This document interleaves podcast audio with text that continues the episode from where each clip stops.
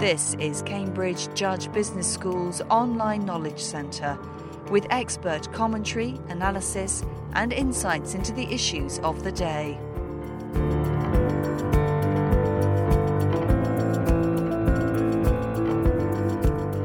The performance based approach to contracting for medical services has steadily gained popularity across different healthcare delivery systems.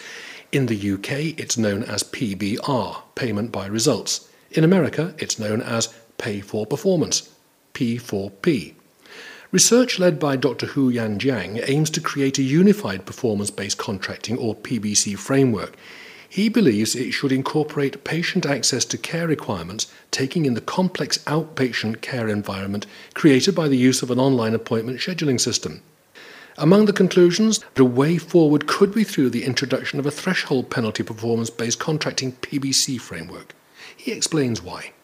We undertook uh, this research into performance based contracting for